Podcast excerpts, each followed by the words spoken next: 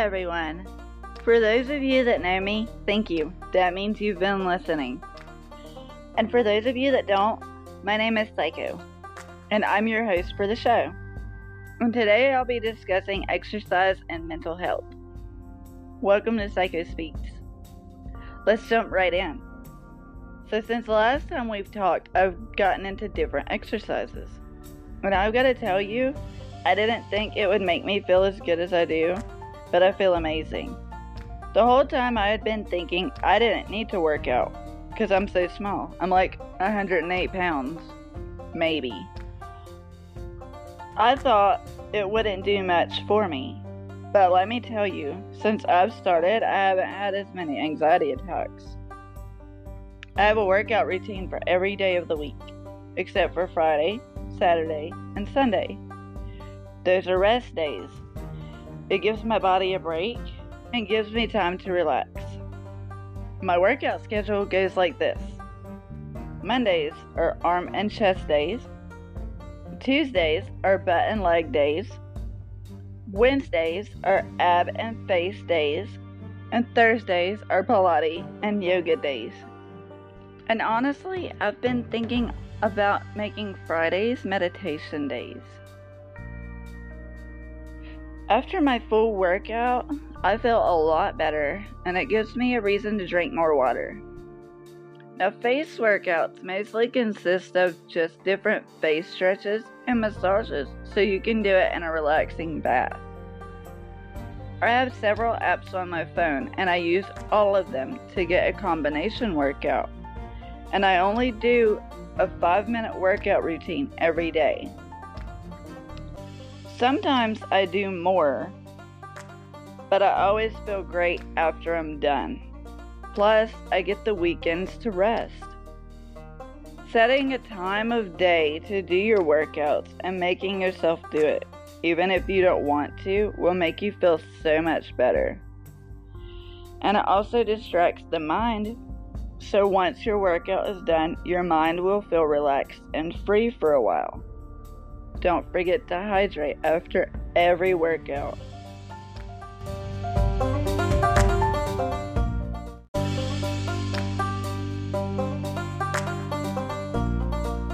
I like to grab a snack after I'm done working out as well. Most of the time, it's something with peanut butter in it, or I'll do crackers and peanut butter. It's sort of like a superfood for me and I feel like it replaces the energy that I lost during the workout. I also enjoy bananas, and they are good for you too. I always put on music during my workout that will pump me up and make me go hard. Even though I sometimes get too pumped and I go too hard in my workouts. And trust me, I definitely feel it later on that day or the next day. If you've never worked out before, or you don't do it much, please be sure to take it easy and don't overdo yourself. I'm so happy I got into exercise, and the more I do it, the better I can feel myself getting. If you're like me and the feeling of your heart racing after your workout freaks you out, get a Fitbit or something to keep track of your heart rate. Don't forget to remind yourself that you're safe and everything is okay. I'll tell you guys something. I literally didn't work out for a week. And for an entire seven days, I missed every workout routine. And let me tell you, I felt that. When I say I felt that, I mean my emotions spiraled. I'm talking, I was depressed and crying. My anxiety was out of control. I was a mess.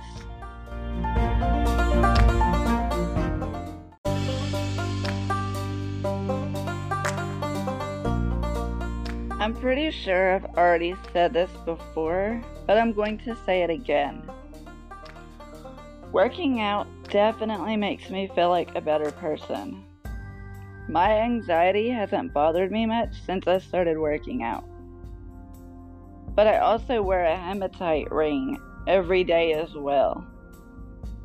I would definitely do your research on those rings if you're thinking about getting one. But I recommend you definitely try one out. I put mine on every morning when I wake up. Usually I don't feel right when I'm not wearing it. I wear mine on my index finger, and I absolutely love it.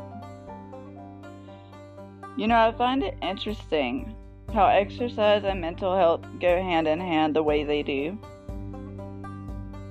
So find exercise routines that work for you. If you have a hard time your few days, you may want to take it down a notch and go easy with it until you get used to it. Don't put too much on yourself.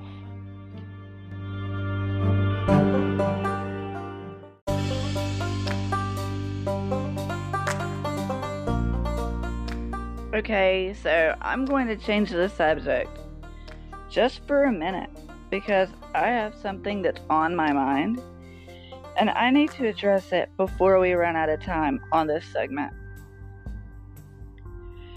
So, I get a lot of people telling me how brave I am for talking about what I do talk about. And there's not a lot of people that discuss the past and their trauma the way I do. And I want to tell you, it wasn't always easy to come out and talk about that kind of stuff. But the more I kept it bottled up and the more I got to know myself, I realized that there are others that have went or are currently going through the same situations I did. And I got to thinking, I'm not alone. And it's time to tell my story.